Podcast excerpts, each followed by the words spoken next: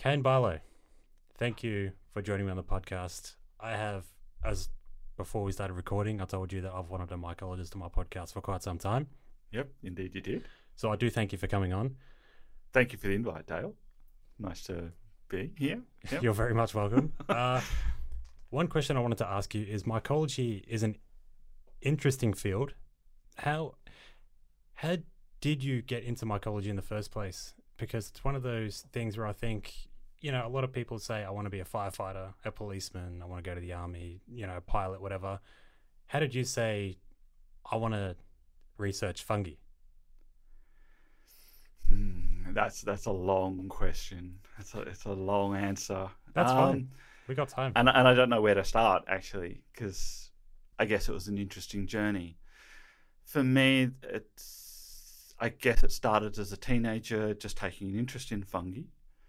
There was a point where at uni, where I was doing an arts degree at uni, and I was looking up particular species, and I found myself in the mycology section of the library, and just kind of had this epiphany of just like, oh, I should be doing this. And, and I guess by this time I was out in the forest foraging fungi, learning different species and how to identify them.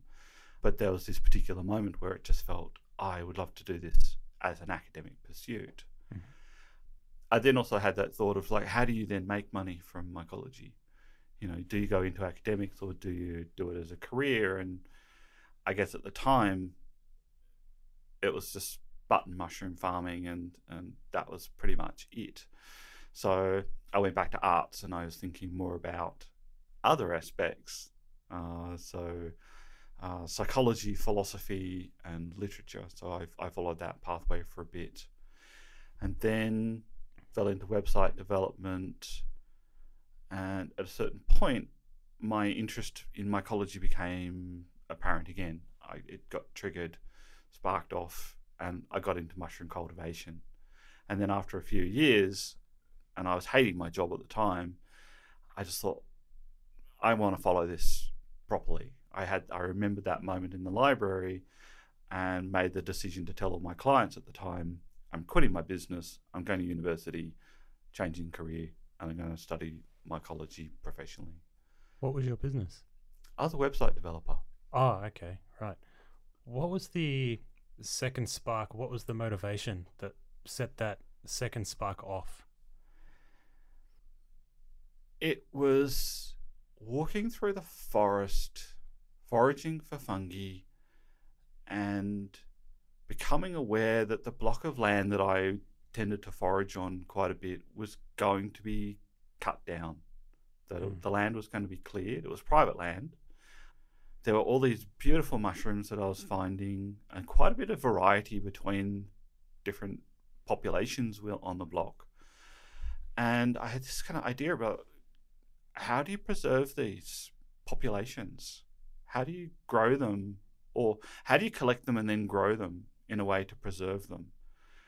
And so I started researching that and I fell down the cultivation pathway and looking at like how do you grow oyster mushrooms, how do you grow shiitakes, how do you grow other species, keeping in mind that I want to also be able to collect these other mushrooms and grow them as well. Mhm. So Do you have a favorite mushroom? Mm, I do. I have a couple actually. uh, Aseroe rubra, I think, would have to be my favorite Yeah. Do you use generic mushroom. Uh, but then I, you know, like, I mean, you know, I'm known for my interest in psilocybe. So Yeah. my other favorite is Psilocybe subaeruginosa. Okay. Yeah, it's it's just that uh, such a beautiful mushroom to Mm. find. It's got this beautiful white stem, Mhm. that caramel brown cap. You know, how how can you ignore that? It's A, A a beautiful courtier at the corner of your eye. Mhm. Do you use mushrooms for any health benefits? So, one of the mushrooms that got me um, specifically right off the bat was lion's mane. I've had a lot of people ask me if it works, and I think it does. I've managed to get a couple of people trying it. Do you know much about lion's mane in terms of its cognitive benefits? it's known to be neuroregenerative, Mm-hmm. so it helps to promote uh, growth of, of connections between neurons. Mm. Uh, so, yeah, and I and I have I do use it on and off. Yeah, it's good. I like it. I've heard shiitake is meant to have uh, some cognitive benefits. I read a couple of articles. There's nothing really points out specifically what it does cognitively, but it seems to be a lot of immune benefits, immune system benefits. But that seems like a lot of fungi does that.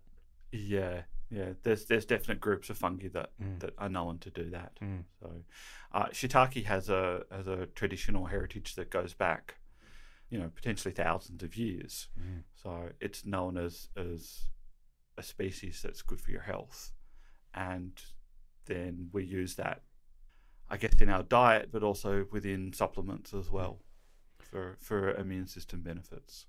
And that that seems to be the main use is, yeah, is your immune system propping up your health. Does it have a positive impact on our gut microbiome? I th- yeah, I think a lot of mushrooms are thought to. Mm. Yeah. Because uh, the gut microbiome that seems to be coming into popularity lately. Um, not really as of so if you went back to say 10, 20 years ago, it wasn't really a field where a lot of people paid attention, but it seems to be um, a field specifically now that's getting a lot of attention because they're seeing that there's a connection between the gut and the brain axis, and There's a whole heap of serotonin receptors that yeah, are within our gut. yeah, It's it's essentially the second brain. mm, uh, and there's a whole lot of really interesting research about about you know different fungi that will get into your gut mm, and actually manipulate you in mm, a sense of I think it's candida. Candida can get into your gut and it can be off. It can like there'll be too much of it within your gut, mm, and it likes a, a particular diet. So it likes sweet food, and I think it favors fast food. And I remember reading somewhere that essentially with people who try to change their diet, that candida will then realize it's not getting its normal dietary intake and will start excreting toxins to make you feel unwell to essentially push you back into the diet that you had. whoa, Yeah. that's insane. Mm. So that's inherently it takes over your body, forcing you to eat properly. That's to force you to eat what it wants. yeah. That wow. So you start to think, do I even have control over my body anymore? yeah, exactly. So How much of your gut flora is actually controlling or manipulating you yeah, to its own benefits? this is a bit of a Last of Us conversation, if if you know that.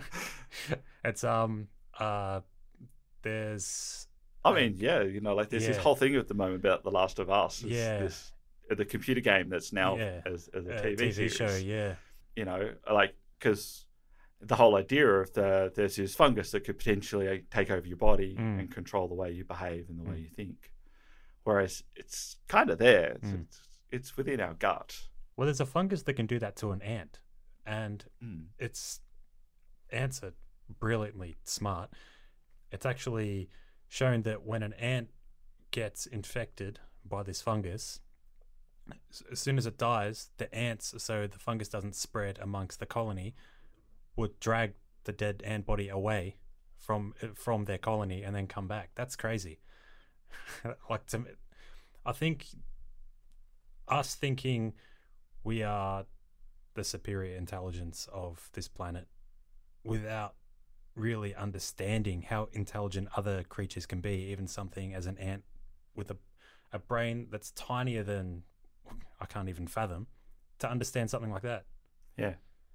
There's there was actually a video where I can't remember if it was a magpie or a crow that understood water dilation. So it wanted it wanted water in this bottle, but its beak couldn't reach far enough into the bottle. So it started putting rocks in the water, raising the water, and then started drinking out of the water. Oh, wow. Yeah. That's cool. I've never heard that. That's a lovely story. That's great. Yeah, but see, animals are, are really smart. There's Yeah. a lot of tool using animals out Mm. there, or including birds. Mm. I think the whole ant thing is fascinating, and you know, to bring it back to fungi, Mm. is ants. This whole collection, like ants, termites, etc., that whole group, they're known to cultivate fungi. Why? Why? For for nutrition. So, Oh. like your leafcutter ants, for example, Oh, you know those- Yeah, yeah. the David Attenborough Yeah, documentaries, yeah. and you got the ants, and they're cutting down, they're essentially just stripping all the leaves off the trees, yeah. and then carrying them back to their nest. Mm. They're using those leaves to feed a fungus within their nest, Mm. and then so they feed the fungus all the leaf material, and Mhm. the fungus exudes these, I guess, sugary enzymes that then are the food for the ants. Can ants differentiate between fungus like humans can? Is that been observed? I would imagine, yes, to be able to do that. Yeah. to be able to have this to cultivate the fungi in Mm. this environment they would have to know how to differentiate Because there's even people who can't really differentiate between a death cap mushroom and a psilocybin mushroom a lot of the time. And that does happen, unfortunately, because people don't educate themselves. yeah that's a little different that's Yeah, differentiating yeah. between species Yeah. yeah. i would imagine i would im- yeah it's that's an interesting question Mm. is to what degree can something like ants or other species differentiate Mm. between other species Mm. I mean, it seems to be like, certainly with birds, for example, you know, like they're able to learn from an environment. They're able to recognize people. So surely they would then be able to differentiate between other other organisms, other beings. Mm. Going back sort of pre human and when the earth was this molten lava thing and then it, it cooled off, how did fungi survive or how did it come about? Because fungi can't survive in an in an environment that's too hot. So how did fungi pers- That's a long Yeah. story. so the molten Earth was 4.5 billion Billion years, years ago. ago. Life appeared 3.8 Mm, billion years ago, although it's thought to maybe even be earlier. mhm. it's just one of those speculative things. Mm. For a long time, I think for a couple of billion years, most life was very, very primitive single cell organisms. Um, you know, like, and Earth went through a number of transitions because it also went through snowball Earth Mm. period about what 2.5 billion years ago. Complex life I think complex cells didn't really appear till about one point between 1.5 to 1 billion years ago. But we know that the group that then became animals and fungi diverged from the common ancestor with plants about a billion years ago. Fungi then, as we know them as basidiomycetes, emerged or mushrooms, as we know them as basidiomycetes, emerged about between 700 to 500 million years ago. What was now? It's speculated mushrooms came about or fungi came about before plant life, correct? No, plants probably came around before, originated before, probably animals and fungi. So there was a point at which there was a divergence. So there was one arm that then evolved into plants, and then another arm that then evolved into fungi and animals. Mm. So animals and fungi are, more closely related than, say, fungi and plants are. Yeah, and so that happened about a billion years ago. That kind of, that divergence between those those two pathways. Do we have any relation to fungi? Only, I only ask because. Oh yeah, we do. Mm. Yeah, uh, we share a lot of the same cellular mechanisms Mm. that that fungi have. So I guess, oh, what is it? Sorry, I have to remember my cellular biology. the plants have chloroplasts. Yeah. you know, it's it's uh, what is it? It's based on magnesium, whereas uh, animals and fungi have oh, I can't remember the name of it. So animals have have have have based on iron, isn't it? Like your blood cells, your blood cells are based on Oh, iron. yeah, yeah, yeah, and- yeah. No, I know what you're talking about now. Um, yeah, no, I'll just. Sorry, three hours sleep with a baby. Yeah, totally. Yeah. um, but I know what you're talking about. Yeah, I do know what you're talking about. I'd have to do a quick Google. Yeah, sorry, that- sorry to your listeners. I, That- I just can't remember the. No, that's fine. Yeah, my my mind's my The mind's part of the spaced. I. I have not had enough sleep. Mm. So, fast tracking, we come about the human evolution. There's a theory that the gap between Homo erectus and Homo sapiens, that gap could have been crossed using fungi, possibly psychedelics. It's a theory. You're talking about the stoned ape theory. Yeah. Mm. Yeah. What do you think of that? Postulated by the McKenna brothers. Mm. I find it really speculative, and I don't necessarily agree with it 100%. I think it's an interesting idea. Is there any evidence on it? Or is it just I'm, I'm going to come back. I'm going to let's come back to another part of the earlier conversation, Okay. Yep. which was essentially we're talking about health and fungi in our diet, Mhm. and the fact that I guess there are these two aspects to our health. There's fermenting, hmm and there's fungi, and they're, they're both really good for your health. Fermenting, in particular, is really interesting in that it provides uh, like a probiotic way of adding nutrients to your diet. Another aspect of fermenting is alcohol production. Yeast. Yeasts is this production of something that can change your consciousness.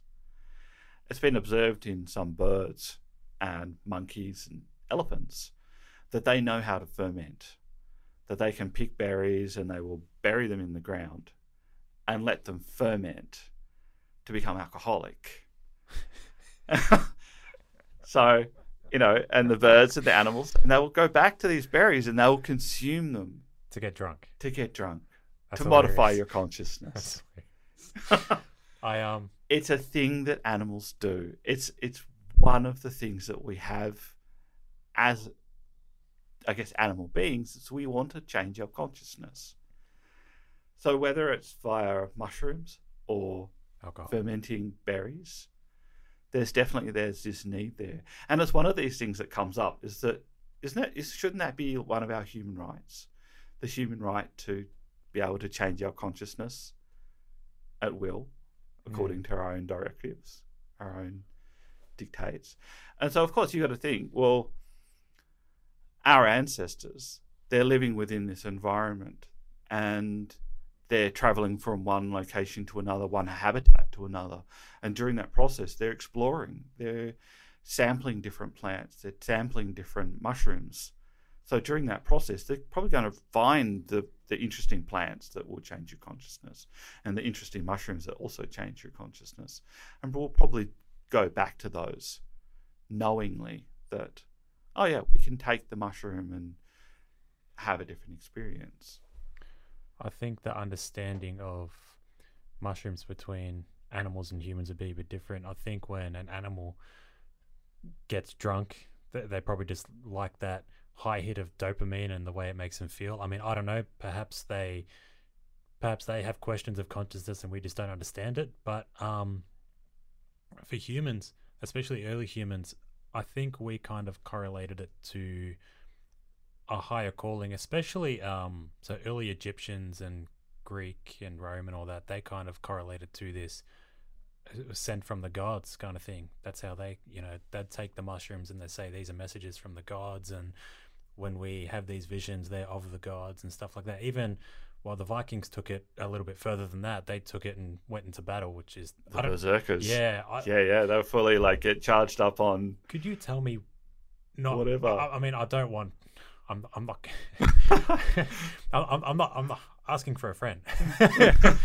what mushrooms were they taking to s- split their personality in such a way where they would go so aggressive? I mean, It's I've thought to be Amanita muscaria. That was the original idea. Was that they were taking Amanita muscaria, uh, and they were getting really high, and that was enough to become for them to become really, I guess, dissociate dissociated, to to then be in a position to to charge into battle, you know, without really thinking about about themselves. I guess you know, like you they're displacing their ego, aren't they? Mm. You know, it's just like let's do this. We're going to charge into battle. We're charging into battle as a community rather than as an individual. Hmm. It has been suggested that there are other plants that they could have been taking. That they could have been taking some of the scopolamine based plants as well with, with a similar effect, Mhm. becoming really dissociated. And yeah, it's one of those things that's still open for discussion. Well, their archives, the Viking archives, they were they were destroyed. I think it was ninety percent of it was destroyed by the uh, early. Not sure if it was a Christian or Catholic movement. Yeah, once sort of the Vikings individuals sort of crossed over to Christianity themselves. Yeah, all that memorabilia, ninety percent of it was destroyed. So we'll never really know. But Amanita muscaria, that's a deliriant more than a hallucinogen, right? That's right. Yeah. What's the difference of the two? Hallucinogens usually associated with the the 5-HT receptor, Uh, 5-HT2MO? 2A. Yeah, oh, 2A, yeah. Yep, receptor. So it's associated with those classic psychedelics. So psilocybin, LSD, mescaline. Mhm. So the active ingredient within Amanita muscaria is muscimol, which is which is a completely different compound, and yeah, and it has a deliriant action. So it acts on the GABA receptors, Mhm. which is again similar to kind of alcohol. So You know, it- depressant? Yeah, so if it's it's a deliriant. There's another receptor that Because the GABA, that's an inhibitor, correct? Yeah. um, there's another receptor that ibotenic acid also activates as well. Mhm. And so there is a there is a little so when you pick a fresh Amanita muscaria, it's mostly ibotenic acid, and then as the mushroom dries, there's this uh, decarboxylation process that converts the ibotenic acid into muscimol, which is a much safer compound, doesn't have any neurotoxic effects, but is it is mostly just a, a GABA agonist Mhm. from memory. With psychedelics, I've, it's always setting when people take it. But one question, I've, one of my friends, he takes, um, he's had psychedelics quite a few times, and he always tells me, "Oh, you got to be in the forest, you know, to see nature." What happens if someone is just an introverted heart? Would you take them into a setting like that, or would you have them more somewhere at their house where they're comfortable, sitting on their couch? It's all, it's all coming down to personality, wouldn't it? It is. Yeah. It comes down to personality. It comes down to what you feel comfortable with. Mm. There's a huge thing about set and setting Mm. when you take a psychedelic. Uh, Do you feel comfortable? Mm. Do you feel safe? Uh, if you're doing it with other people, do those people feel safe to Mm. you? Do you feel safe enough with those people that if you have a really profound experience and need to communicate things or you know want to cry or want to behave in a particular way do you feel safe with them that they're going to help you to be there for you so I think psychedelic mushrooms probably would have been a really good thing in archaic human times, just because um, I find psychedelic mushrooms, specifically psilocybin, it makes you more um, loving to one another, caring. And back then, there was just a lot of violence, a lot of taking, a lot of tribalism. Whereas I think tribes who probably experimented with psychedelics a bit more probably would have been a bit more open to sharing, a bit more open to communicating. Do you agree? uh mm, that's a complicated Mm. answer that's this thing where you know like and i think this comes back to this discussion about about our, our innate desire to change our consciousness Mm. but essentially if when you go back through history and you look at the plants and the mushrooms that various groups were taking um, there's really only a handful of different groups that weren't taking something that changed their consciousness Mm. so you had groups that were either doing some of the like the classic psychedelics, uh, or you had groups that were doing some of like the really, I guess, the heroic journeys. Mm. Like they were taking a plant that was really toxic and poisonous to go through a journey, and you would come out the other side of that journey and go, "Thank God I'm alive." You know, like, and you look at some like the the toad poisons, for example, Mm. or the the scopolamine journeys that that some groups have, or yeah, you know, these rites of passage where the boys go off and they're separated from from the tribe for a period of time, and they're scarred, and they're using really highly stimulating plants to go through a particular journey.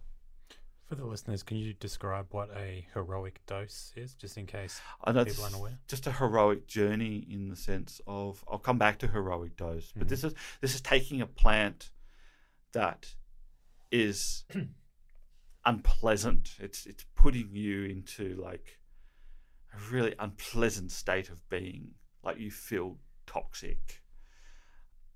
Uh, so things like I think like the Kambo toad, for example, is one example where you go to do the ritual, your your arm is burnt, and then they will apply the toad poison, and it, the poison gets into your bloodstream. You become highly stimulated. Your heart starts to palpitate. You're sweating. You're vomiting. It's it's incredibly unpleasant.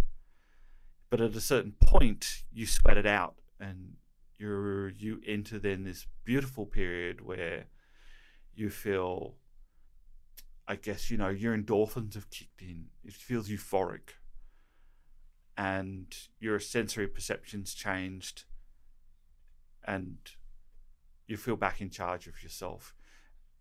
The world is beautiful, and you feel strong. And it's yeah, I've been through this journey, and it's not a pleasant journey, but you have this overwhelming sense of I'm alive, I'm human, and I'm part of this world, I'm part of this environment.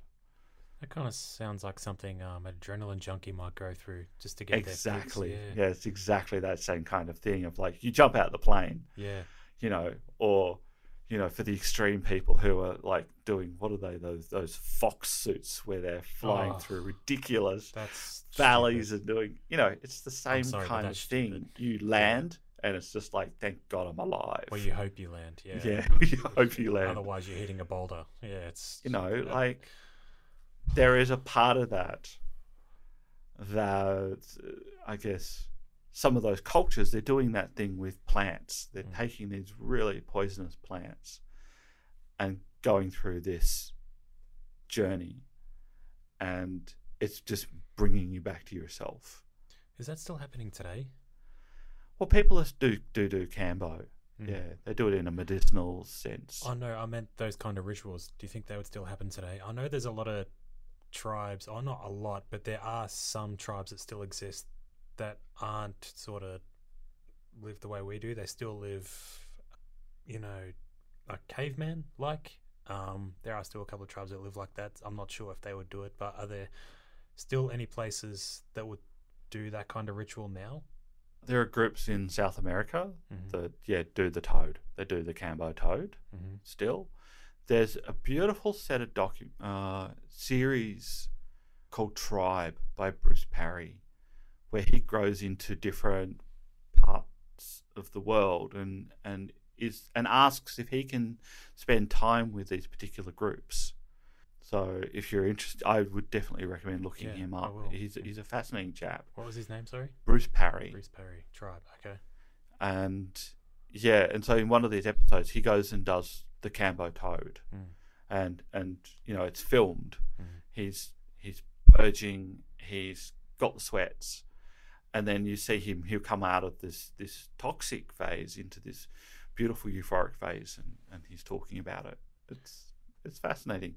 Other groups, there is things like there's Ibogaine I've heard of again. with Mm. Iboga. It's the Iboga, yeah, Iboga yeah. in Gabon, That's uh, um, in that West North- Africa. Oh, West Africa. I thought that was North America. Oh, I think I might be thinking of peyote. No, no, there, there's groups that are doing Ibogaine in Canada Oh wow. as well now because it's been shown to reset your. Um, it, it helps to cure you of addictions, be it heroin or opiates or Cigarette tobacco or alcohol, even. Mm.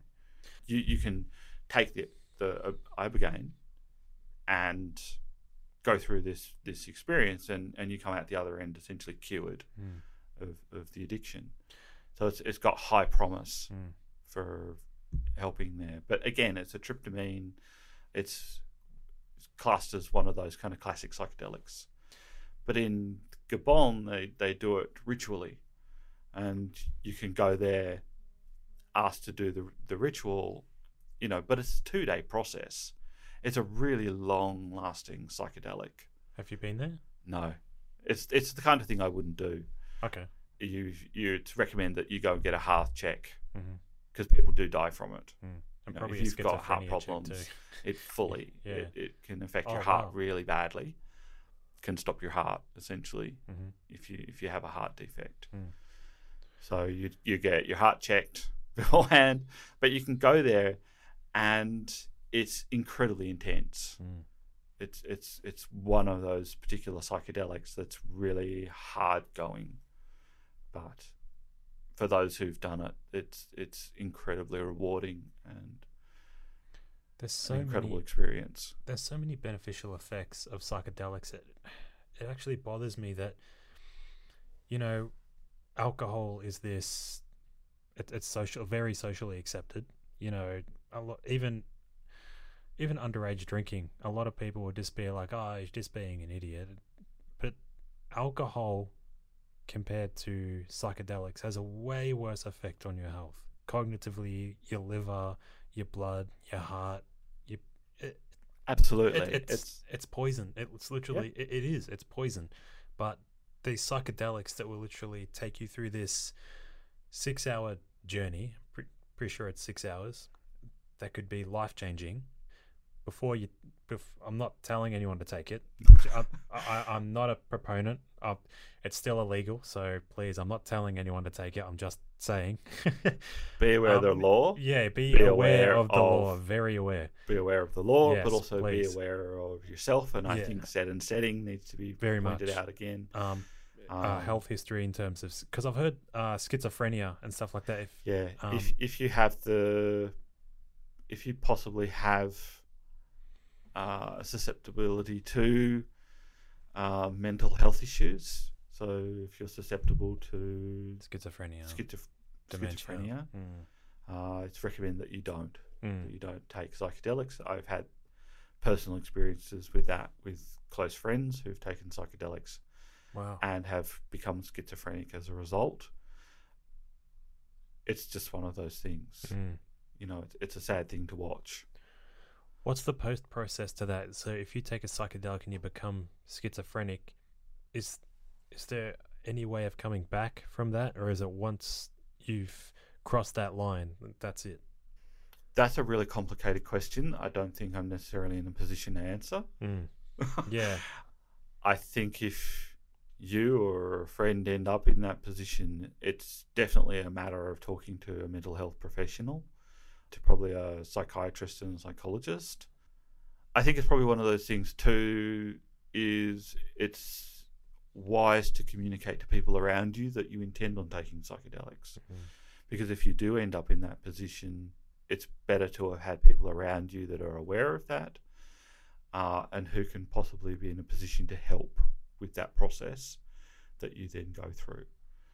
Because the last thing, there are different strategies. Because I guess with my friends, because I've had a couple of friends who've become schizophrenic through taking psychedelics, they were probably innately susceptible to that anyway but they were then thrown into a, a, a health system where the the instinct is just to, to then prescribe medication, Mm. so antipsychotics, and you know a whole gamut of compounds that are used to treat mental illness.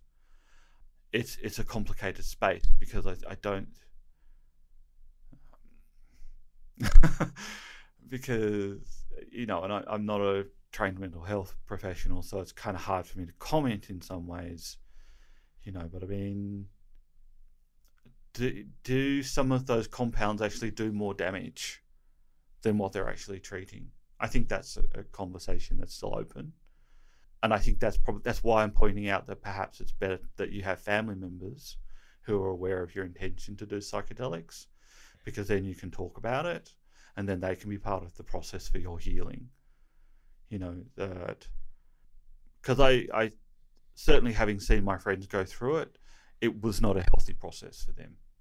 You know they were essentially it looked to me as an outsider that they were being experimented on, and you know and I guess to be open about it too. I've had my own mental health issues, and I've taken, I made the decision to not do any medication as a result of that. So, um, to to try to work through it in my own way, on my own terms, because watching someone go through this process of trying a variety of different medications has not been a pleasant thing to watch. But at the same time,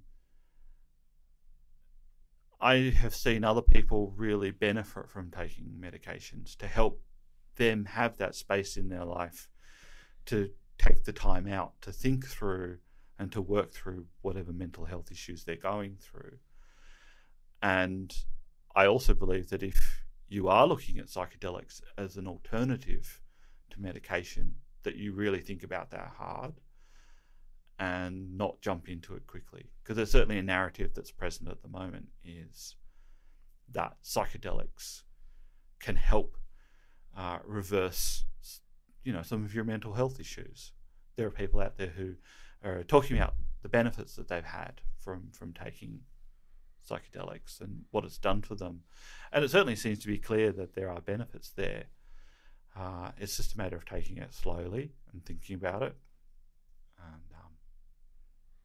talking about it with your family, and you know, you have a family, you have friends, they're there for you to, to support you.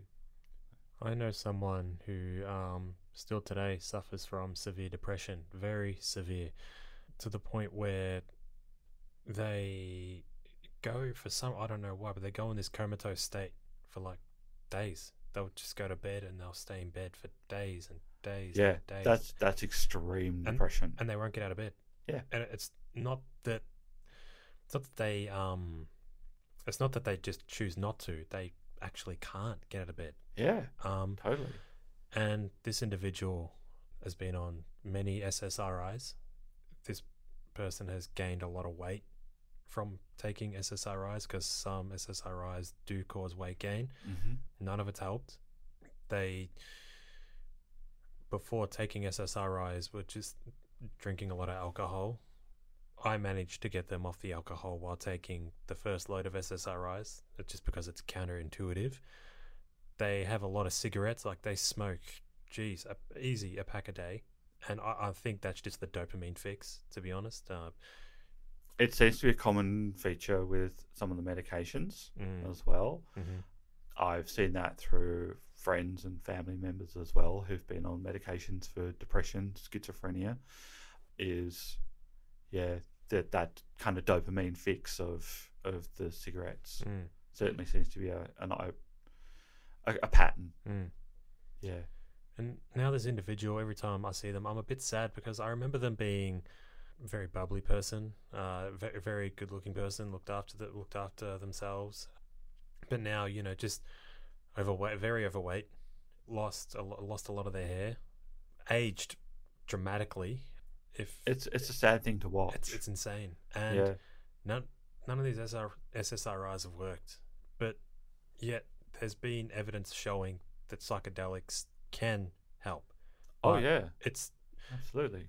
but it's weird that we don't even have it as an option here, even to go to a doctor and say, "Hey, is there another option for me? I've heard of this thing called a psychedelic. Could I possibly see someone like a a practicing psychologist who can sort of sit down with me and run me through it?" But there's nothing. Mm. There's nothing like that here. There was a, I know there was a trial that was meant to happen. I think it was at the St. Vincent's Hospital. Might have been last year. That that that ended up getting canned. I, I don't know why, but it, it, it got canned. If anyone likes, they can do a Google search of it. It was supposed to be people who are suffering some sort of mental health issues. If if, you want, you can Google it. I, I, I promise. It look. It, it, I think it's a St. Vincent's Hospital. I'm pretty sure it is. Okay. I'm like- there is a like- project that happened. It is. It could be St Vincent's. I'm like 90% sure it's St. yeah, Vincent's Hospital. I, yeah, I, I haven't heard of it. I haven't heard of it, but it does ring a bell. Uh, but there's also there's also the St Vincent study run by Dr. Margaret Ross as well. that sounds familiar. That Yeah, name sounds very familiar. Yeah, so she's been doing work with uh, people who are terminal, have terminal cancer, Right. uh, and she's been her patients have been receiving psilocybin uh, and have been having incredible experiences as a result. Is that for this end of life? That's the end of life Yeah. trial. Mm. Yeah, that's so essentially just to demonstrate that these are these can be very very positive experiences for people, particularly with uh, you know end of life kind of trauma. Essentially, it's just oh my god, my life is ending and it's ending a way a lot sooner than I expected it. You know, there's all the stress that goes with that. And through her studies, she's demonstrated that through having these really, really incredible experiences, that people are suddenly relaxed about it. It's just like, oh, this is a natural process, and and are then happy to be able to let go and you know go through that final phase of their Mm. life.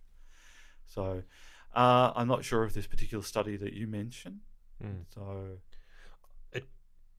Could be the same one. Um, I'm pretty oh, sure it wouldn't be the same one, Oh, it but it, could, it would. Okay, It, maybe it yeah. is through St Vincent's. I, Yeah. I just I'm Yeah. not aware of it. Yeah. Studies come, studies Go. go. Yeah. you know, it, yeah. it's it's just a matter. Look, there's studies popping up all over the place Mhm. at different universities now. Universities are definitely in a space where they're aware that this is a potential game changer with mental health. Uh, and there are lots of organizations that are interested in in the benefits here of of seeing that you know like and I would imagine insurance companies are probably in on this too. They, no, well, seriously, like you know, like if you're a military person, and I think this is probably one of the things too, is like MAPS in the United States with them, the military in the United States have taken an interest in this because that awareness of with post traumatic stress disorder, with a lot of people who come back from from their um, Traumatic experiences. what they've had experienced in the field.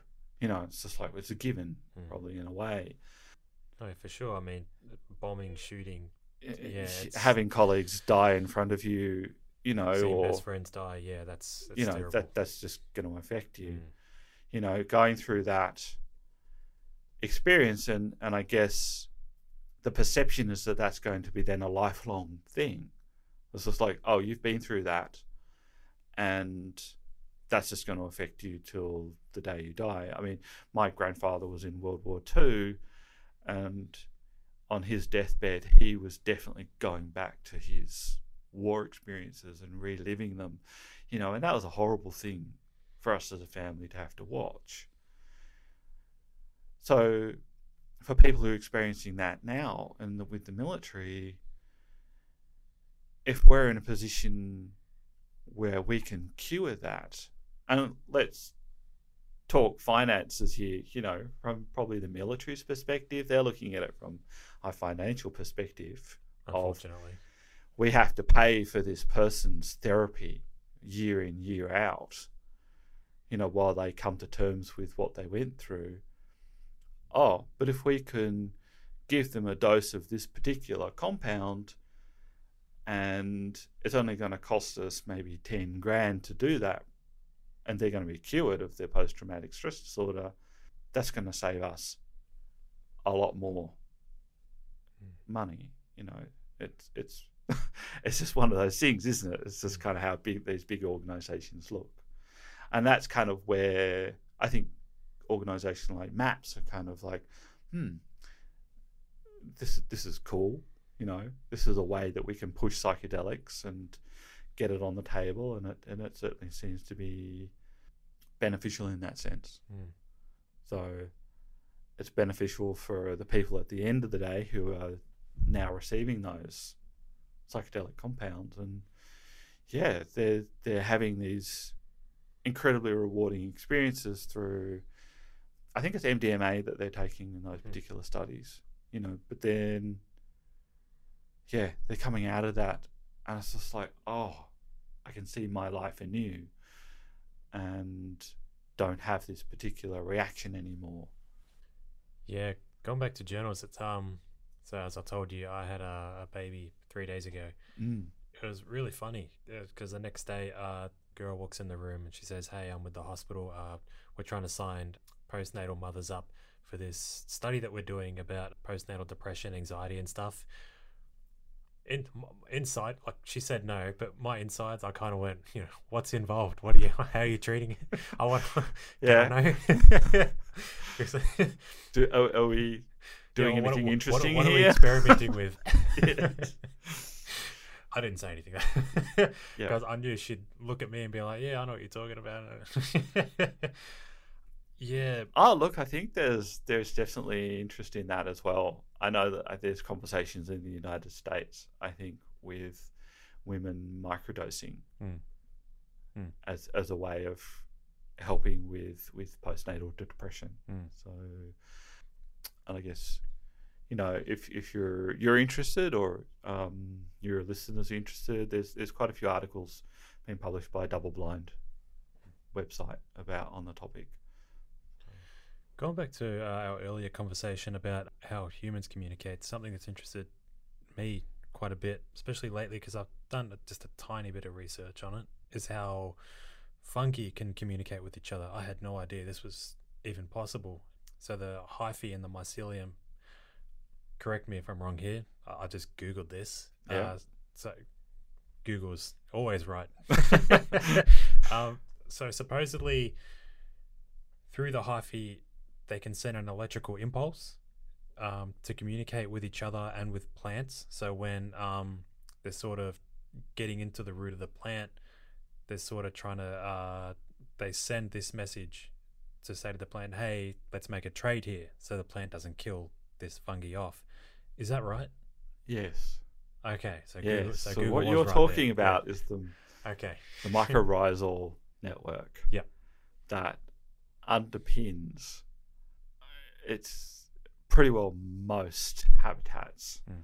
Uh, so the mycorrhizal thing goes back way back to pretty well when plants and fungi started colonizing uh, the terrestrial part of our Earth. Very, very early on, very, very simple plants developed a relationship with fungi uh, where the fungi are, are breaking down essentially like the, the soil, they're releasing all these nutrients and they're able to then pass that on to the plant in return for the plant sugars. Mm. And this happens through the fungi, their, their little hyphal threads kind of entering into the plant roots.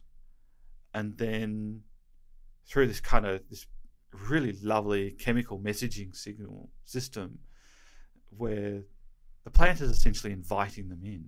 It's just like, yeah, come in. You know, like I will accept that you you're pushing your hyphal threads into my roots, and then allow the hyphal threads to break through the cell walls, uh, and then to form this kind of this beautiful structure called an arbuscule. That that kind of wraps around the kind of the inner cell membrane, and then through that process, there's this communication happening, this transfer of, of sugars in return for nutrients. So it's 90% of plants are able to form this relationship. And essentially, you'll get some some researchers who are like, yeah, the, the fungi are there and they're pretty well in charge of the whole forest. You know, they're connecting all of the trees, all of the plants. And there's this really dynamic network of communication happening. I guess coming back to the electrical stuff, though, it's still very much speculation as to how sophisticated this this network is. Mm. At a very rudimentary level, it's just chemicals. It's just chemical Okay. messaging Yeah, that's happening between the plant and the fungi, and between what- different fungi. because that was confusing me. I thought to myself, how is a fungus generating an electrical impulse? I, we all generate electrical impulses. Yeah. Um, you know, and I guess this is something that that you can try as well. I mean, you you you know, there's enough salt on our skin, for example, that we can apply to electrical cables to to our arm, for example, and we can find an electrical impulse that's traveling along our skin Mm. through through that salty kind of interface.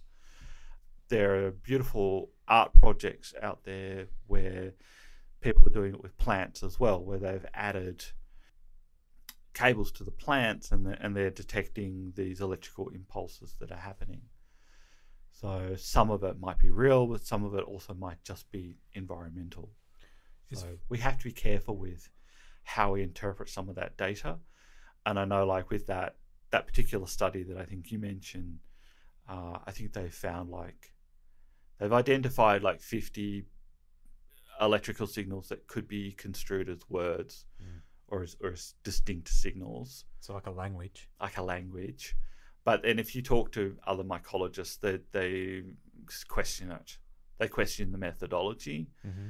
Uh, so it's interesting, you know, and I and I don't just write it off completely, but I think there's still room for further investigation and trying to work out is it real. Mm. we definitely know that there's a chemical language that that's there, and this this happens between uh, various organisms, so between fungi and fungi, but also between fungi and bacteria as well.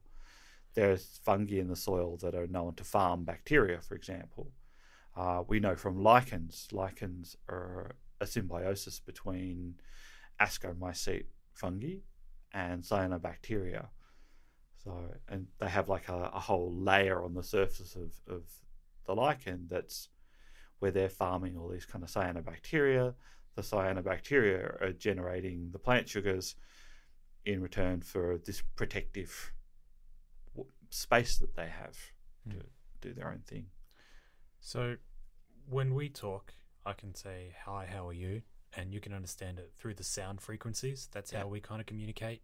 hmm How did they form an idea that they're communicating? How like is there some sort of chemical frequency? Or how how were they trying to identify a language, if that makes sense? Do you understand what I'm trying to say? Do you mean the researchers who are doing the electrical study, or Yeah, so th- so they're saying that this fungi seem to have like a language when they communicate. When I was saying about us, we can understand how we can Mm. communicate through sound frequencies and stuff like that. How were they trying to? Was it was there something? I think I was just analyzing the electrical signals that they've been able to collect. And there was different kind of There's frequencies. different kind them. of frequencies and just different uh, aspects about the electrical signals that they're recording. Okay. They're trying. They're just trying to classify. Mm. You know, it would be like I guess. Uh, if aliens were trying to understand us, for example, you know, they're, Thanks the mushrooms first. they're no, but they're they're listening to the sound waves that we are creating, Mm. and then with or I you know like and we do it when we look at like ancient buildings, for example, like Yeah. Mayan hieroglyphs or Egyptian hieroglyphs. You know, it's it's looking at at, at a symbol, trying to determine well h- what's the relation between relationship between that symbol and another symbol. Mm. You know, we can we know that that's a symbol. We can see it is, and I guess in an, with all with the sound frequencies, aliens would be going, okay, there's these two, and they're making sound, you know, and we can kind of classify certain sounds. You know, like you'd probably be able to classify like a hello greeting, for example. Mm. You know, so it's a very distinct thing that we do as humans. Is, Mm. is that initial interaction that we have Mm. of a sound that is matched then with another another sound. You know, but then I guess once we jump into conversation, it becomes a little bit more interesting. It's, Mm. You know, there's there's a lot more dynamic. But then you could probably also interpret the ending of a conversation as well. It's like it's a very distinct marker Mm. of particular sound that we share. We go our own way.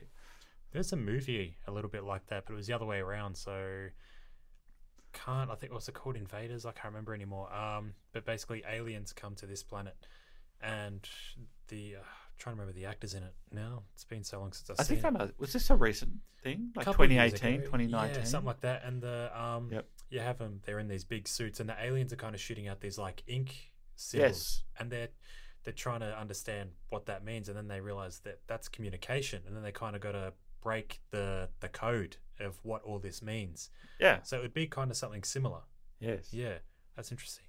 I think I that's that's just it's a huge challenge. Mm. It's the kind of thing, you know, it's it's the kind of thing I think is a little bit beyond us as humans. Very much. Is we have enough problems trying to understand other cultures, Each other. e- each other.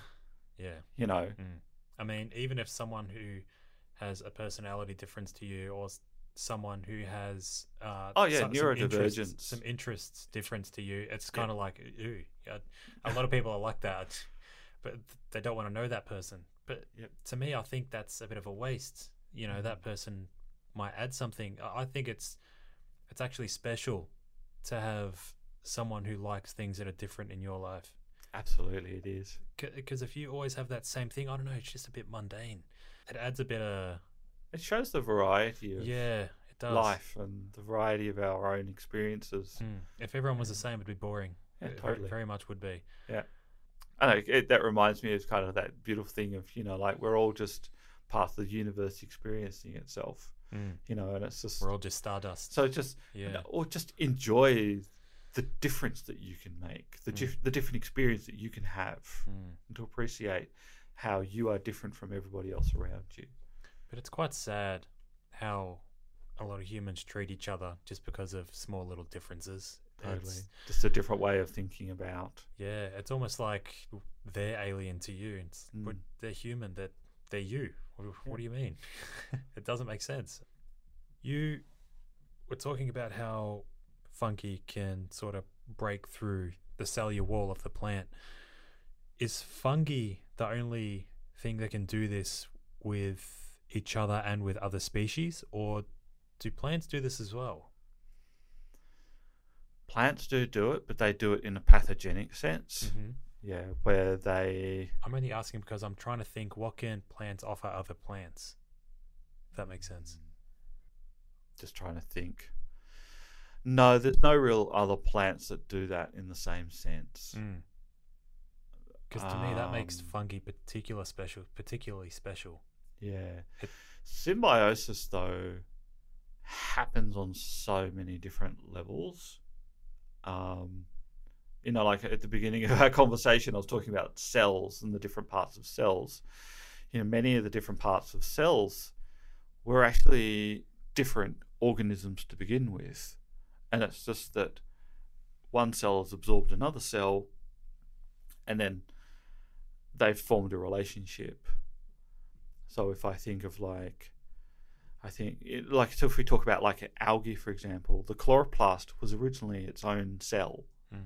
It was independent, doing its own thing in the environment, but it's just that one cell has absorbed that another cell, and they've realized, oh, we can benefit each other. You know, like the chloroplast is able to generate its own uh, energy just from this beautiful quantum thing through uh, through light. Oh, I should know the term, but I can't. Because you've got like heterotrophs and other types of trophic organisms. Mhm. You know, some organisms have to derive their energy through consuming other life forms, Mhm. whereas plants are able to just generate their own energy through this beautiful process of just creating energy through light. You know, they have these receptors, the and the receptors hitting these parts of the chloroplast just generate their own energy. It's Mm. this beautiful thing. So that's one kind of example of, of symbiosis. But then you've got like symbioses between like soil dwelling fungi and plants, so that mycorrhizal relationship. You've got other fungi that live in cells, end- endophytes, and they, they do a whole other thing. We're not quite sure yet exactly what they're doing, they're there and they don't seem to be causing any problems. So But in terms of plants interacting with other plants, it tends to be pathogenic. So, like you've got mistletoe, for example, that will start to grow within various trees, but it, it's damaging. It's damaging the host Mm. plant over time. So, Have you heard of um? but there is. Sorry, interrupting you. No, no, but go ahead. but there is, for example, plants have developed relationships with with lots of bacteria, for example, as well. And you've got like plants from the Fabaceae family, so your peas and your beans, uh, acacias, that create these specialized structures on their roots called nodules, in which they allow bacteria to live, Mm. and they're nitrogen fixing bacteria. So they take the nitrogen from the air and they convert it into a form that the plant can use. So that's also a really beautiful symbiosis that can happen. How does it do that? How, how does it how does it pull the oxygen in the air to benefit Nitrogen, the nitrogen. Oh, the it nitrogen, takes the yeah, nitrogen in the air and it turns it into a, a form that the plant can use. Sorry, did I say oxygen? Yeah, or oh, maybe I misheard. Sorry. I meant nitrogen. Yeah. Yeah. How, how does it do that? How does it? How does something like a bacteria manage to pull nitrogen? That that's interesting. Well, nitrogen's in the air. Yeah. Ah, what is it? It's it's like the air that you and I breathe Mm. is a large part of it is nitrogen. Mm-hmm. I think it's like seventy percent nitrogen to thirty percent oxygen. This, yeah. I think that's mathematically right. I'm not sure. Google that. Yeah. Um, yeah. No idea. Don't quote me. Yeah. I'm. I just remember hearing that and thinking that's a that's interesting. Mm. Yeah, that's a lot of nitrogen. Yeah. And I think I know like with like with with divers for example because you have to have that ratio right and I think you have to be careful when you go scuba diving that you that Oh, wh- not to come up too quick. not to come up too quick because essentially the nitrogen will start Yeah, to bubble through in your, your skin. body. Yeah, it can actually kill you. Yeah, Yeah. it can. That's right. Um, that's specifically true for uh, deep sea divers. Yeah, it is. Um, Yeah. I'm not sure if the true if the same thing's true for people coming from outer space. I'm not too. I don't know either. No, Yeah, no. Let's not speculate on yeah, that. no, Um, but anyway, no, I, I was quite surprised that there's such a high amount of nitrogen in the air. mm, So, you know, like the fact that you then have bacteria that are able to do that, mhm. yeah, is, is kind of interesting. I find it really interesting that um, fungi eat on the outside. If that makes sense, so they they digest on the outside. That's really interesting. Fungi live within their food, Yeah, is, I guess, a way of phrasing it as well. because they don't have stomachs, obviously, so they tend to die. What is the enzyme they use to digest their food on the outside? Oh, I couldn't tell you the specific Mm-hmm. enzymes. Mm. It depends on the fungi. Mm. So you've got fungi that can break down basic cellulose, so plant cellulose, but then you've got fungi that can also break down really quite complicated structures like lignin, for example. And they have a whole, well, yeah, they have a whole vocabulary of enzymes that they can use. Mhm. Uh, so oyster mushrooms, for example, you can apply oyster mushroom mycelium to any kind of plant-based substrate, uh, and it will have a go at trying to break it down. And this is where this whole interest in in trying to find fungi that break down plastics is is a theme as well. That's amazing that it can do that. Yeah. I mean, we well, plastics are are they're carbon based. It's a Mm. carbon based chemical. that's true. So But it's still it, it amazes me that a fungi can look after this planet better than we can. yes. It's it's always really interested me in that, or kind of ironic in a way that the f- so fungi that can break down complicated uh, plant material didn't evolve till about 260 million years ago. okay. So all of the trees that were there between before that time period Mhm. is has essentially then what's created all the oil wells that we have. So Right. You know, so like you had these beautiful forests during the Carboniferous period, and they essentially all just kind of, oh, hang on a minute. Mm. There's multiple narratives there. so, uh, so the, the so all that organic material that that was collected during that time period then was slowly buried and is slowly fermented under the soil, and I guess through time it's been compressed and compacted, and and that's where all our oil comes from. And that is essentially there as a result of the fact that there were no fungi present to be able to break down all those those trees or all that organic matter, complicated organic matter. Wow. And So And if there had been fungi that had been able to break that down, we would not be in the position that we're in to drive now cars, basically. to drive cars. Jesus Christ. so Holy hell. That's that that's in, that's insane. So wait. Fungi weren't you said fungi weren't around or they weren't present in the type of fungi that break down complex lignin were not Mhm. present during that that kind of that carboniferous period where there was all this really intense uh, it was a really warm period as well so there was like all this organic material just growing and growing and growing and yeah it just it wasn't there was nothing there to decompose the really complicated stuff all the lignin and lignin is really quite sophisticated. There's complex uh, organic bonds, and uh, it's tough. Um, you know, it's what hot makes a tree a tree. Yeah. You know, th- you get these trees, and they're like they're really tall, and they're being supported by these complex chemical matrices. That that is what lignin is. Mm. So. That's insane. So fungi have around about 260 million, 260 million years ago finally evolved a way to be able to derive nutrients from those really complicated compounds. that's crazy. So if And if we didn't have those, this is kind of one of the jokes, the kind of This- things It's like if it weren't for fungi, we'd be mile high in just organic debris. You know, like Jesus. it's it's the fungi that are breaking down all that all that organic material in Yeah. our forests, returning it to the soil so that the the forest can kind of keep surviving. Well, fungi is the reason we have soil in the first place, isn't it? Exactly, Because they yes. break down rocks. Is that is that how soil is made? They um I know when fungi first started coming around, there wasn't a lot of um. So this comes back to this mycorrhizal mm, kind of narrative too. Is Mm-hmm. is yes, this primitive fungi were able to break down some parts of of the soil, Mm. and it was through that process of breaking that down that then allowed plants to kind of slowly evolve, and it's through the organic material that comes from plants then that this soil layer essentially developed. That's why I asked if um fungi came before plants because if fungi were the reason we basically have soil, well, you need soil to have plants and trees. And Yeah, pretty so much. Did fungi come before plant? Like We gone back- suspect so. So, in in saying that's so fungi are the reason we would have CO two.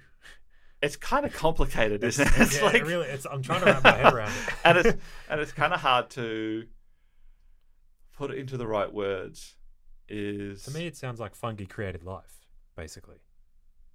Yeah, but what do you define as plants? Algae are still plants, Yeah, yeah. I, it's and so algae were around before before fungi in some ways. because the oceans were around before basically everything.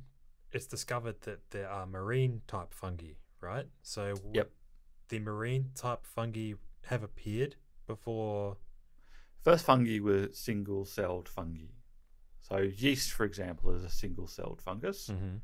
and then it just kind of uh, will split apart into into a new single celled Mm. yeast.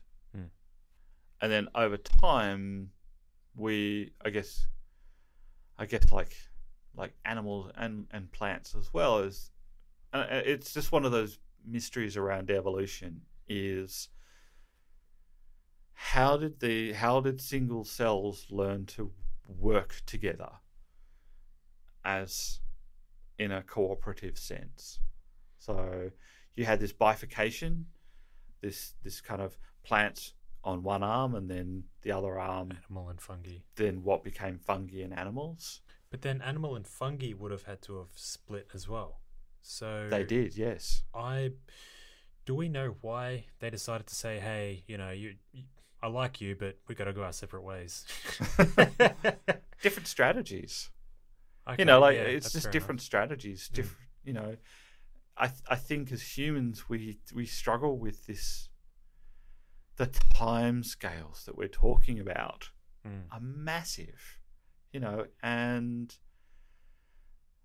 evolution just take it just happens over time periods and and I guess at a certain point you have a mutation in one population that doesn't happen in another population and then over those time scales they diverge and become different mm, and that's how speciation happens and I guess that's kind of how the kingdoms happen mm. is that there's a significant mutation that that there becomes a significant difference.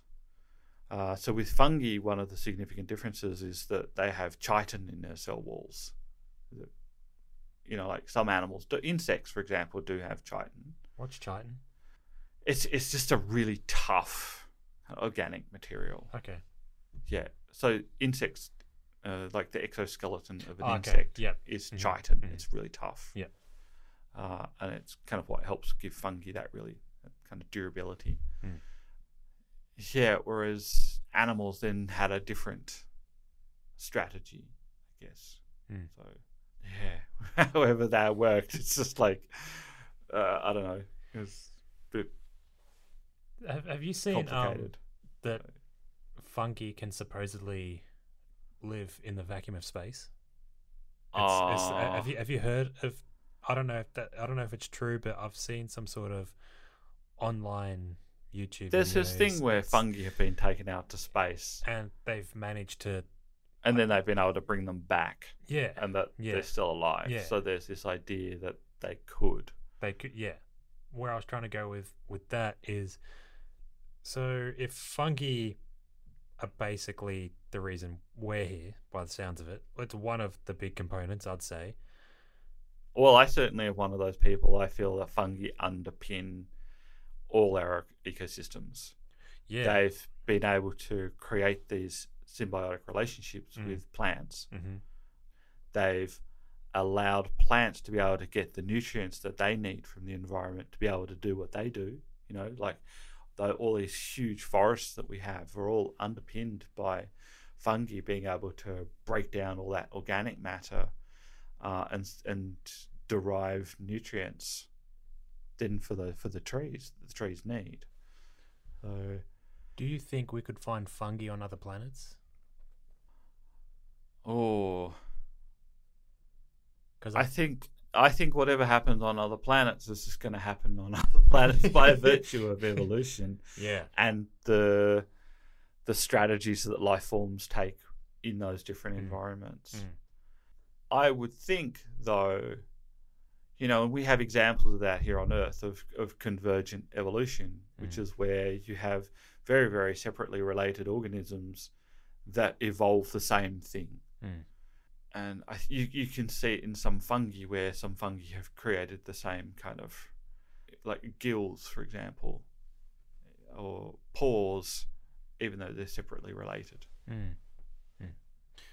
I ask because if we could send a rover to Mars or another planet and somehow find a certain type of fungi that can survive that type of environment, well, to me, that kind of says there's a possibility of eventual life.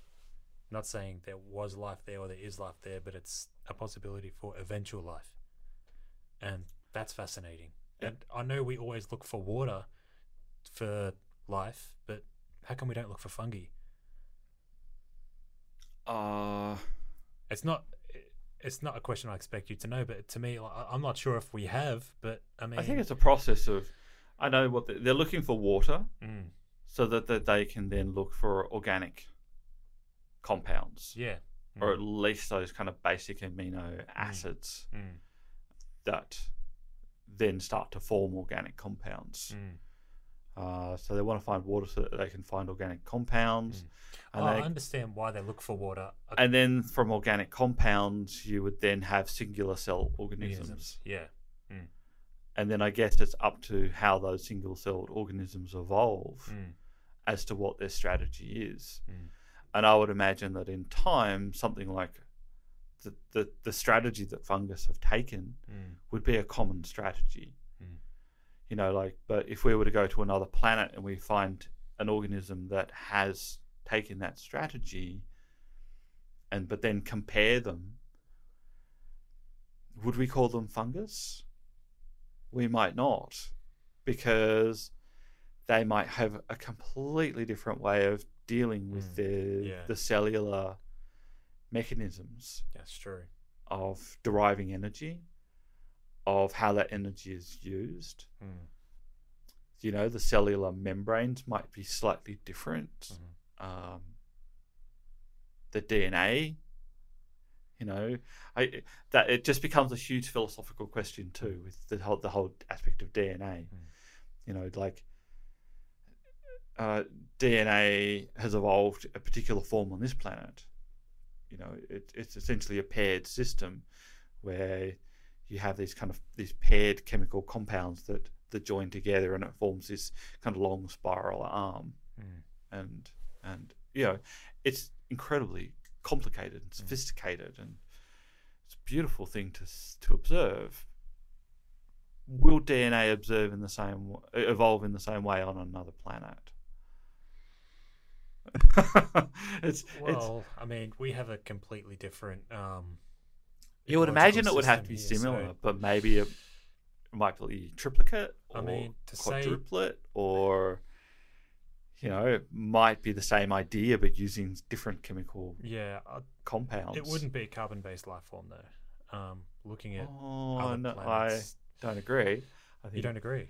Uh, I think it's. I think Carl Sagan was probably one of those people. That, it's just like. It's the likelihood of it being carbon based is very very high Okay.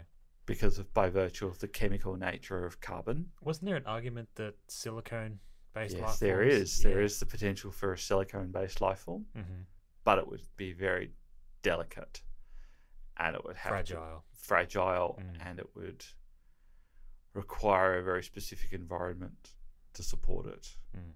But it's possible. It's definitely chemically possible But the because silicone does the same, Mm. has the same bonding Mm. system.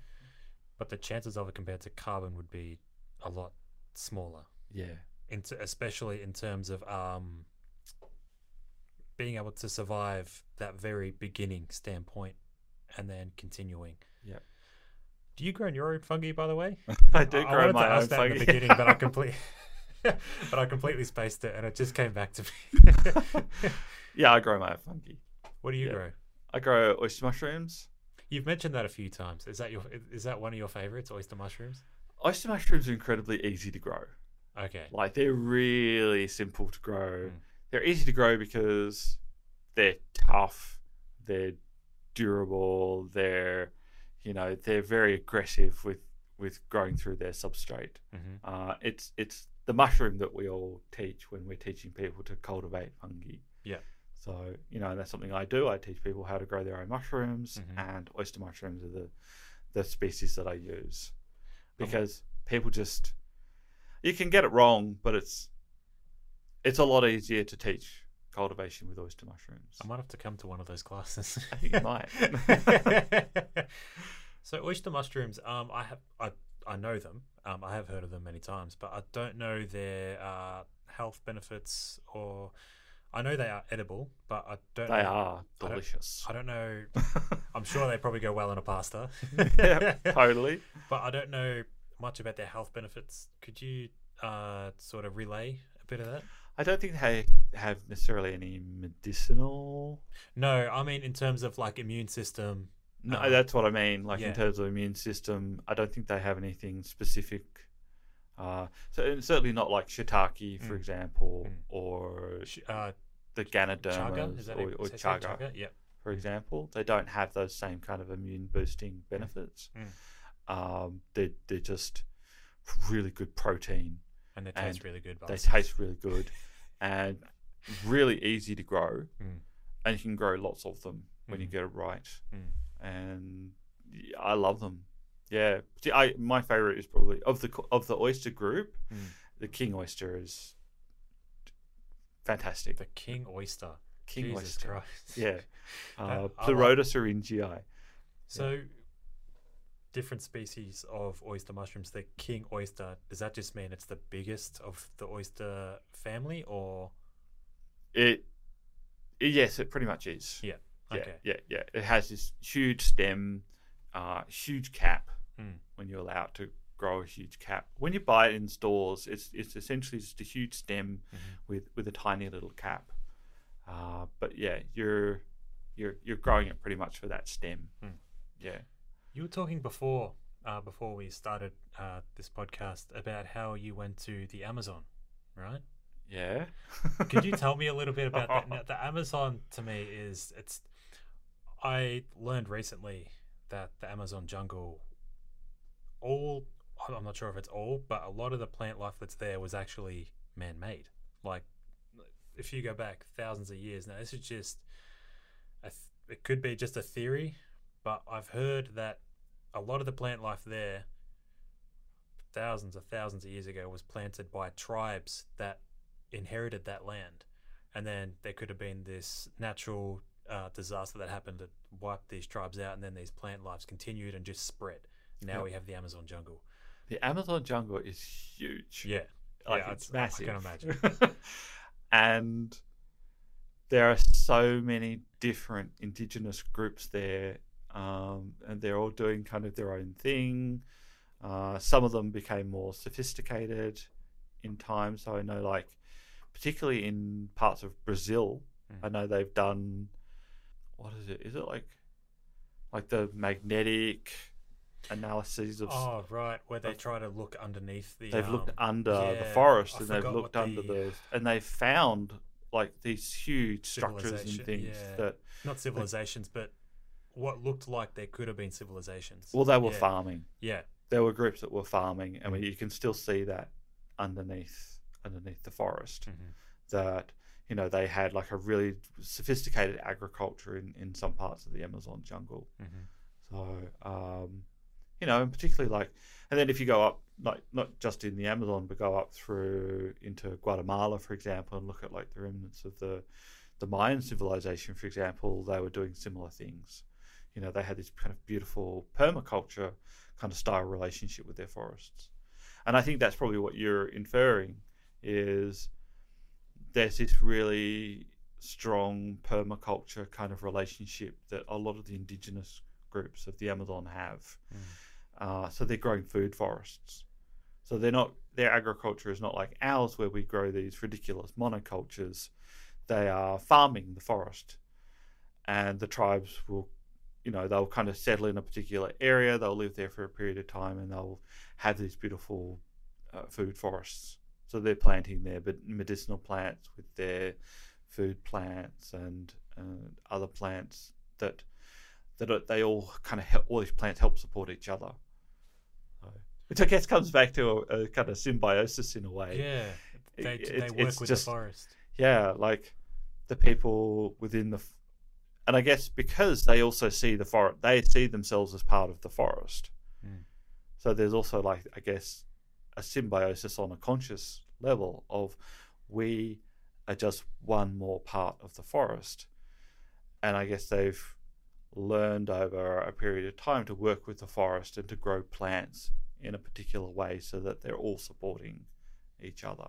The tribes that live there, when they see, obviously they're aware of people that live outside the Amazon jungle, sort of like big city people. When we come into their sort of domain, are they a bit standoffish? Like, hey, what are you doing in this forest? You're not going to try and take it down. Do you know what I mean? Mm. Uh, Is there any hostility there, or are they very welcoming? These tribes? Oh, there are definitely tribes there that are still hostile Mm. and protecting their own their own culture. hmm I think it's a dynamic thing. There are groups that accept that times change, uh, and that there are benefits.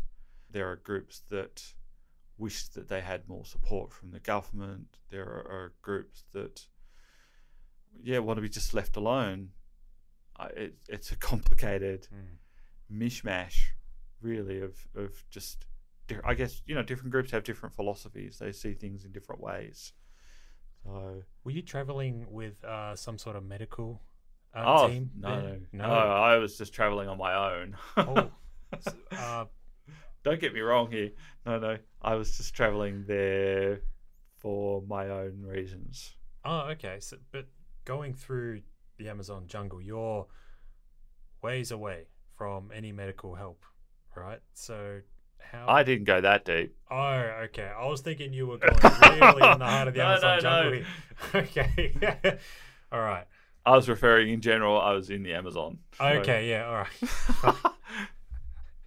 I was oh, wow. This this guy's got some cojones on him. Jesus.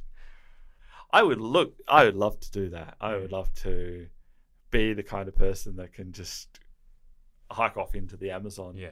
jungle and um, do that. Go hang out with indigenous groups and, and do that. I, I have taken a big interest in the Amazon jungle because of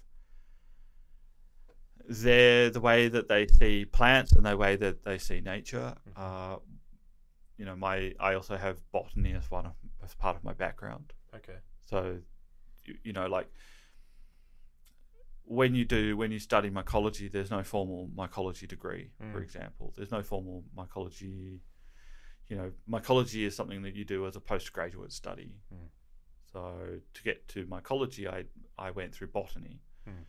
Uh, so then I was studying the relationship between fungi and plants as my way into into mycology. I also have an interest in ethnobotany. One of my heroes is a guy named Richard Evan Schultes, and he spent a long time in the Amazon traveling around, traveling from one group to another group, studying their plants and studying their their cultures and how they interact with plants. Kind of, you know, like where my understanding of the Amazon comes from is, is just through wanting to understand how that has changed over time. You know, so like you're asking about the socio-economic dynamics. Uh, I don't know it firsthand, but I certainly know from having you know read and looked at various things that Mm. you know, yeah, there are some groups that just want to keep to themselves, and there are some groups that are places in between. And then and then you talk to some people who are just like, we just want to live like first world people. You know, like we see what how you live in your first world countries, and we want to live like that. So, Hmm. you know, there's it's it's a dynamic. Yeah. But no, I never had the kahunas to to to hike off into the Amazon, and I would love to do that one day, and I and I hope that I will. Mm. Uh, yeah, but I was. I, I traveled there. I went into Iquitos, and then from Iquitos, I went into kind of, I guess, a few retreats, and so Well, okay. And- I um, I think we'll uh, wrap it up there. Uh, it's been really good talking to you. I would have loved to chat a lot longer, but we are running out of time, unfortunately. Um, that's all good. I'd love to have you on again. I think there is a lot more to talk about. If anyone or myself want to come to one of your lectures on fungi, how can we get in touch with you to attend one of your conferences? Ah, okay. So I have an Instagram, Mhm. Guerrilla Mycology. So Mhm. that's guerrilla as in Che, che Guevara, Mhm. G U E double R I double L A, Mhm. Mycology, uh, M Y C O L O G Y. Uh, I have a website, guerrillamycology.com, that where I list it, where I'm doing workshops or things that I'm talking at. Mhm. I'm involved with various groups. I'm involved with a group called Entheogenesis Australis Mhm. that had a conference last December. Uh, so their website is entheogenesis.org, and I highly recommend checking them out. I work with them very closely and have a whole bunch of projects I'm working with them on this year. I also do stuff with the Australian Psychedelic Society, doing workshops here, there, and everywhere, hopefully this year. Um, what else am I doing? I expect to be talking at MardiGrass in Nimbin Yep. in May. Uh, I've put in applications to speak at Earth Frequency in Queensland. But it's, it's best to check out my website and look at my events listing to see where you can see me talking. All right, cool. Caine, it's been a pleasure talking to you. Thank you very much. Thank you, Dale.